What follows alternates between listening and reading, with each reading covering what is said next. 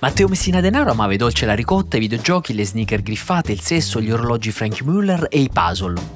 Una volta ordinò a un suo fedelissimo di contattare una ditta produttrice per recuperare un pezzo mancante, ma per il resto ha molto amato se stesso. Io sono stato un tipo che il mondo lo ha calpestato, l'ho calpestato anche malamente, ce l'ho vissuto. A 14 anni sparava, a 18 uccideva, a 31 metteva le bombe al nord, lo descrive Lirio Abate nel suo libro Usicco. A Castelvetrano, dove è nato il 26 aprile del 62, figlio del capomafia Francesco, ancora lo ricordano mentre scorrazzava in Porsche e faceva le ore piccole al Paradise Beach. La bottiglia di champagne Crystal sul tavolo, il Rolex Daytona al polso, i pantaloni Versace e il foulard di seta al collo. Il 2 giugno del 93 prese una penna, due fogli di un quaderno a righe e scrisse alla fidanzata dell'epoca Sonia. C'è un mandato di cattura nei miei confronti, è soltanto una grande infamia perché sono innocente della qualsiasi. Quindi sparì e iniziò una latitanza di 30 anni in cui accumulò miliardi e rancore. Contro i magistrati, che definirà con strafottente ironia buoni e integerrimi, contro la Chiesa, che dirà piena di uomini immondi che vivono nell'odio e nel peccato, contro la figlia Lorenza, che descrisse degenerata nell'infimo perché non si era allineata alla famiglia e aveva avuto più di un fidanzato. Eh, la differenza tra amore e sottomissione nella cultura mafiosa rimane tuttora leggermente labile e negli ultimi mesi della vita anche contro lo Stato che lo catturerà nel gennaio del 2023. Come ti chiami? L'ho detto. Dillo, dillo, dillo. Come ti chiami? L'ho detto, Matteo Messina Adesso che è scomparso, Cosa Nostra si libera di una figura carismatica ma ingombrante, che di fatto non ha mai lavorato per governare o arricchire l'associazione, quanto piuttosto se stesso. Perché lui, più che il boss supremo, fu il volto a colori acrilici di Cosa Nostra, il narciso più cattivo, il cattivo più riducibile, l'icona smontata dai suoi stessi audio WhatsApp, l'irriducibile strafottente. E soprattutto uno degli ultimi uomini che poteva fare luce sulle stragi. È vissuto sempre nel suo mito ed è morto oggi nel suo carcere. Fino alla fine ha amato molto se stesso. Ecco, con la notizia della morte di uno degli ultimi stragisti ancora vivi e con un po' di emozione inizio oggi questo podcast. Si chiama Closer per tenere la giusta distanza da tutto ciò che ci circonda, online e offline, e capirlo ancora prima di giudicarlo. Lo scriviamo io a Carlo Notarpieto con cui abbiamo scritto Guarda caso Cosa Resta, il podcast dedicato proprio alla memoria di Falcone e Borsellino. E adesso, come si dice, che inizino le storie.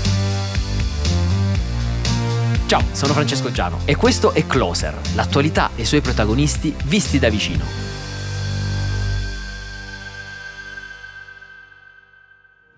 Quell'Italia non ha paura, quell'Italia è pronta, noi siamo pronti.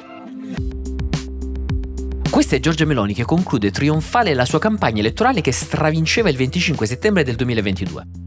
La tradizione giornalistica prevede di fare il tagliando al governo sia dopo i 100 giorni sia dopo un anno esatto dalla vittoria.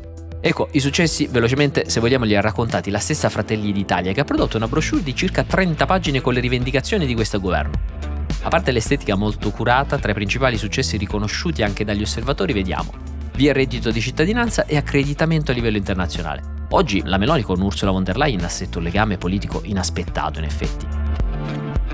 Tra le difficoltà, il comune denominatore sembra essere quello dei passi indietro sulle promesse elettorali o sulle prime versioni dei provvedimenti.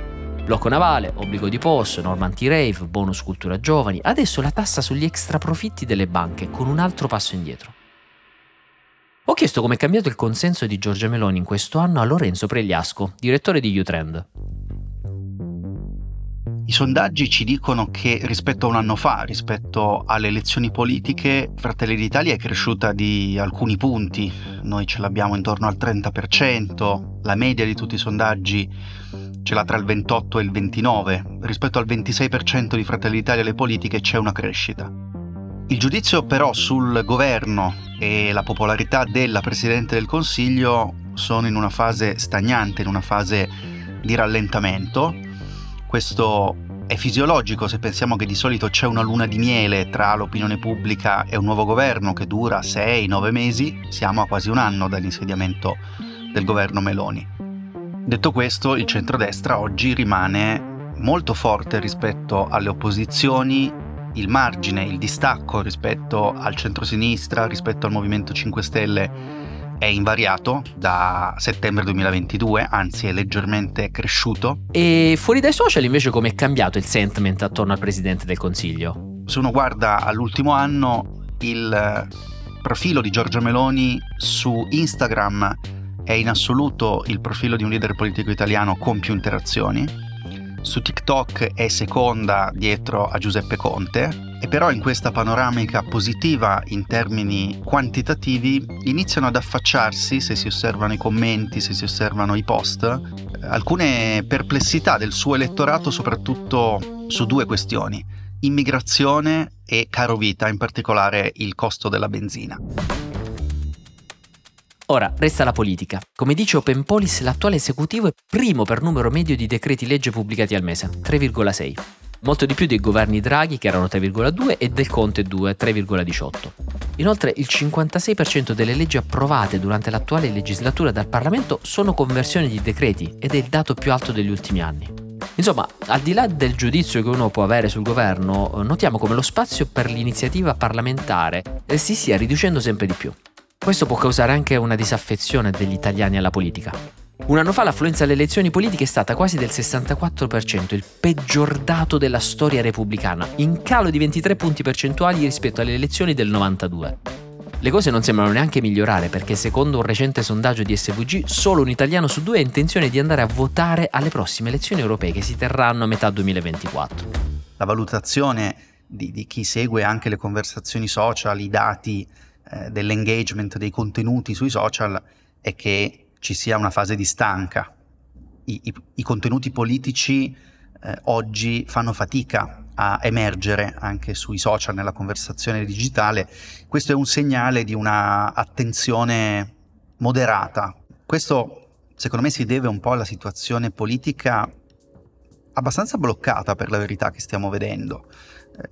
C'è un centrodestra che ha le sue tensioni interne, ma comunque è stabile, c'è un'opposizione frammentata. Eh, probabilmente ne parleremo di più, parleremo più di politica avvicinandoci alle scadenze elettorali, ci sono le europee, ci sono molte amministrative. Dal 25 settembre di un anno fa fondamentalmente non è aumentata la partecipazione e soprattutto la fiducia negli italiani della politica ovvero la fiducia nell'idea che la politica sia una cosa utile, seria, vicina a noi e appassionante. Ecco, tra i propositi di questo nuovo podcast ci sarà quello di farvi appassionare alla comunicazione politica e alla politica stessa. Quella sana, ovviamente. Te te le danno i genitori, no? Queste lettere, te le... poi c'è... Le lasciate i carabinieri? Te le lasciano i carabinieri, tu fai la denuncia di scomparsa, vengono trovate queste lettere Sì. e vediamo la lettera che ha indirizzato a te. Per la rubrica Quando ti sembra troppo bella per essere vera, quasi sempre non è vera, ecco, c'è questa storia bellissima che forse non è del tutto vera. Il 20 settembre è ricominciato Chi l'ha visto, un bel programma di 3 che rintraccia persone scomparse. Ovviamente, quando un programma comincia, vuole sganciare delle bombette per avere l'attenzione dei quotidiani e le citazioni, no? Come si è raccontato in Chi l'ha visto, eccetera, eccetera. La bombetta di questa edizione è la storia di Adamo Guerra. Adamo Guerra, signore di Lugo di Romagna, sposato con Raffaella, mh, separato da Raffaella e con due figlie, nel 2013 ha lasciato due lettere in cui annunciava il suicidio e quindi è scomparso. Nel 2023, secondo la notizia come era apparsa inizialmente, la moglie si rivolge a chi l'ha visto perché ha il sospetto che non si sia proprio mh, suicidato. Chi l'ha visto va in Grecia con un suo inviato e trova l'uomo. Grande scena, commozione studio, la donna dice sono tanti anni che lo cerco, grazie a voi l'ho trovato. Digli che sono sempre state la mia unica ragione di vita. Gli voglio un bene dell'anima e sono contento di averle potute vedere fino ad oggi. Abbracciale e baciale da parte mia. Cercherò di fare bene almeno questo ultimo passo. Mi voglio risparmiare lo strazio e la vergogna di un funerale. Con affetto, Adamo. La notizia è perfetta, uomo stanco della famiglia che finge il suicidio per non vivere più con la famiglia. E in effetti la storia diventa viralissima con questo titolo perfetto. Peccato che però qualcosa già all'inizio inizia a puzzare a qualcuno. E infatti oggi, come ricostruisce il Corriere, si scopre che la moglie sapeva che il marito non era morto già da sette anni. Quindi una notizia, diciamo, vecchia sette anni. Nel 2016 un'informativa dei carabinieri, eh, messi in moto proprio dalla procura di Imola che stava indagando sulla scomparsa dell'uomo, aveva trovato l'uomo e aveva informato la moglie che eh, suo marito fondamentalmente non era morto ma stava vivendo in Grecia. Eh, lo stesso uomo aveva parlato con i pubblici ufficiali in Grecia e gli aveva detto guardate è tutto vero, non ne voglio sapere più della mia famiglia, voglio vivere in Grecia. Il tempo scorre, eh, i PM di Imola archiviano la scomparsa del padre riluttante, la donna messa davanti al fatto compiuto, un fatto grave perché lui si stava insomma, nascondendo dai suoi adempimenti, dal mantenimento alle figlie, dagli, dagli alimenti. La moglie, dicevo, continua nella propria routine già abbastanza complicata, trova un lavoro, cresce le figlie e si arriva così al 2022 quando l'uomo decide di chiedere l'iscrizione all'anagrafe degli italiani all'estero. Viene accontentato, ma come scrive il Corriere questo produce un nuovo rimbalzo in patria. L'avvocato che segue la moglie, che segue la causa di divorzio, avvisa la donna della novità. La donna segnala la storia all'associazione Penelope e in simultanea si accendono le telecamere di chi l'ha visto. Grande servizio, grande notizia virale, tecnicamente però la sparizione di guerra non è più attendibile. Il fatto che era vivo lo sapevano tutti, lo sapeva la moglie, lo sapevano le figlie, lo sapeva anche il paese. E insomma, non tutto quadra e forse noi giornalisti non ci abbiamo fatto una grande figura. E infine, questo podcast parlerà molto di persone. Il sottotitolo è appunto l'attualità e i suoi protagonisti, visti da vicino. Ci piaceva chiudere questa puntata con la storia di Anne-Marie Zaugheu. È una donna originaria del Camerun che fu l'unica a testimoniare contro i poliziotti del caso Aldrovandi. Era il 25 settembre 2005. Ferrara, Federico, 18 anni, sta tornando da una serata passata con gli amici a Bologna. In via Ippodromo si imbatte in due pattuglie della polizia che lo fermano per un controllo. Segue una colluttazione violentissima, due manganelli spezzati, la chiamata all'ambulanza, l'arrivo dei paramedici e la morte del ragazzo. A questo punto i racconti divergono, malore per i poliziotti, per la madre Patrizia forse qualcosa in più, specie dopo che la donna ha visto il corpo del figlio all'obitorio coperto da 54 tra lesioni e chimosi. Ecco, molti potenziali testimoni non parlano, ma aiutare a fare verità arriva Anna Marie, che abitava lì vicino e che tra l'altro aveva il permesso di soggiorno in scadenza. Lei è l'unica che parla. Come dirà la madre di Federico Aldrovandi, diverse persone dicevano di aver visto o sentito qualcosa quella mattina, ma nel momento in cui si chiedeva loro di rendere una testimonianza ufficiale si tiravano indietro. L'unica che conferma tutto, che testimonia davanti a tutti, è Anne-Marie. Dopo aver parlato con il suo prete e un avvocato dà una testimonianza importantissima che permetterà di risolvere il caso Androvandi. Tra le sue parole che io ho letto, mi ricordo, disse in aula tutti questi poliziotti come le formiche che erano già là con i bastoni. Oppure a un certo punto un poliziotto va da Federico, lo tempesta con i piedi, lo calcia tanto. Questo verbo lo calcia tanto mi è rimasto impresso. Tra l'altro la, la stessa Anne-Marie passerà molti anni ancora nel dispiacere perché andrà dalla madre di Federico e gli dirà se fossi intervenuta forse avrei potuto salvare Federico. Ecco, come ha detto la madre di Federico Aldrovandi, nessuno ha avuto il coraggio della signora Anna-Marie. Grazie anche alla sua testimonianza, dopo dieci anni i poliziotti che picchiarono Aldrovandi vennero condannati in via definitiva a tre anni e sei mesi. In Italia il dibattito sulla condotta dei poliziotti va avanti tra legge sulla tortura e codice identificativo. Patrizia Moretti, eh, madre di Federico che ha combattuto una battaglia incredibile, ha detto di volersi riposare. Nel 2015 ha deciso di ritirare le querele contro chi aveva offeso lei e suo figlio, non voleva saperne più di questa persona, io non le do torto. Anna Maria è stata premiata con una targa dal comune di Ferrara. Ecco, con la sua storia, che ricordiamo anche in un periodo di tensione sui migranti, ci piace concludere questa prima puntata di Closer. Closer è un podcast di Will scritto da Francesco Giano e Carlo Notar Pietro, cura editoriale Francesco Zaffarano, post-produzione a cura di Cora Media, supervisione suono e musica Luca Micheli, post-produzione e montaggio Mattia Liciotti, coordinamento di post-produzione Matteo Scelza, produzione Giulia Montelatici. Closer sarà disponibile per tutti su tutte le piattaforme per i primi 50 episodi. Poi sarà riservato a coloro che attiveranno la membership che Will lancia questa settimana. Perché Will è nata come una startup. Dal suo lancio abbiamo lavorato sodo per garantire che la nostra missione di raccontare il cambiamento fosse sostenibile economicamente. E lo abbiamo fatto finora tramite sponsorizzazioni, progetti branded, progetti di consulenza.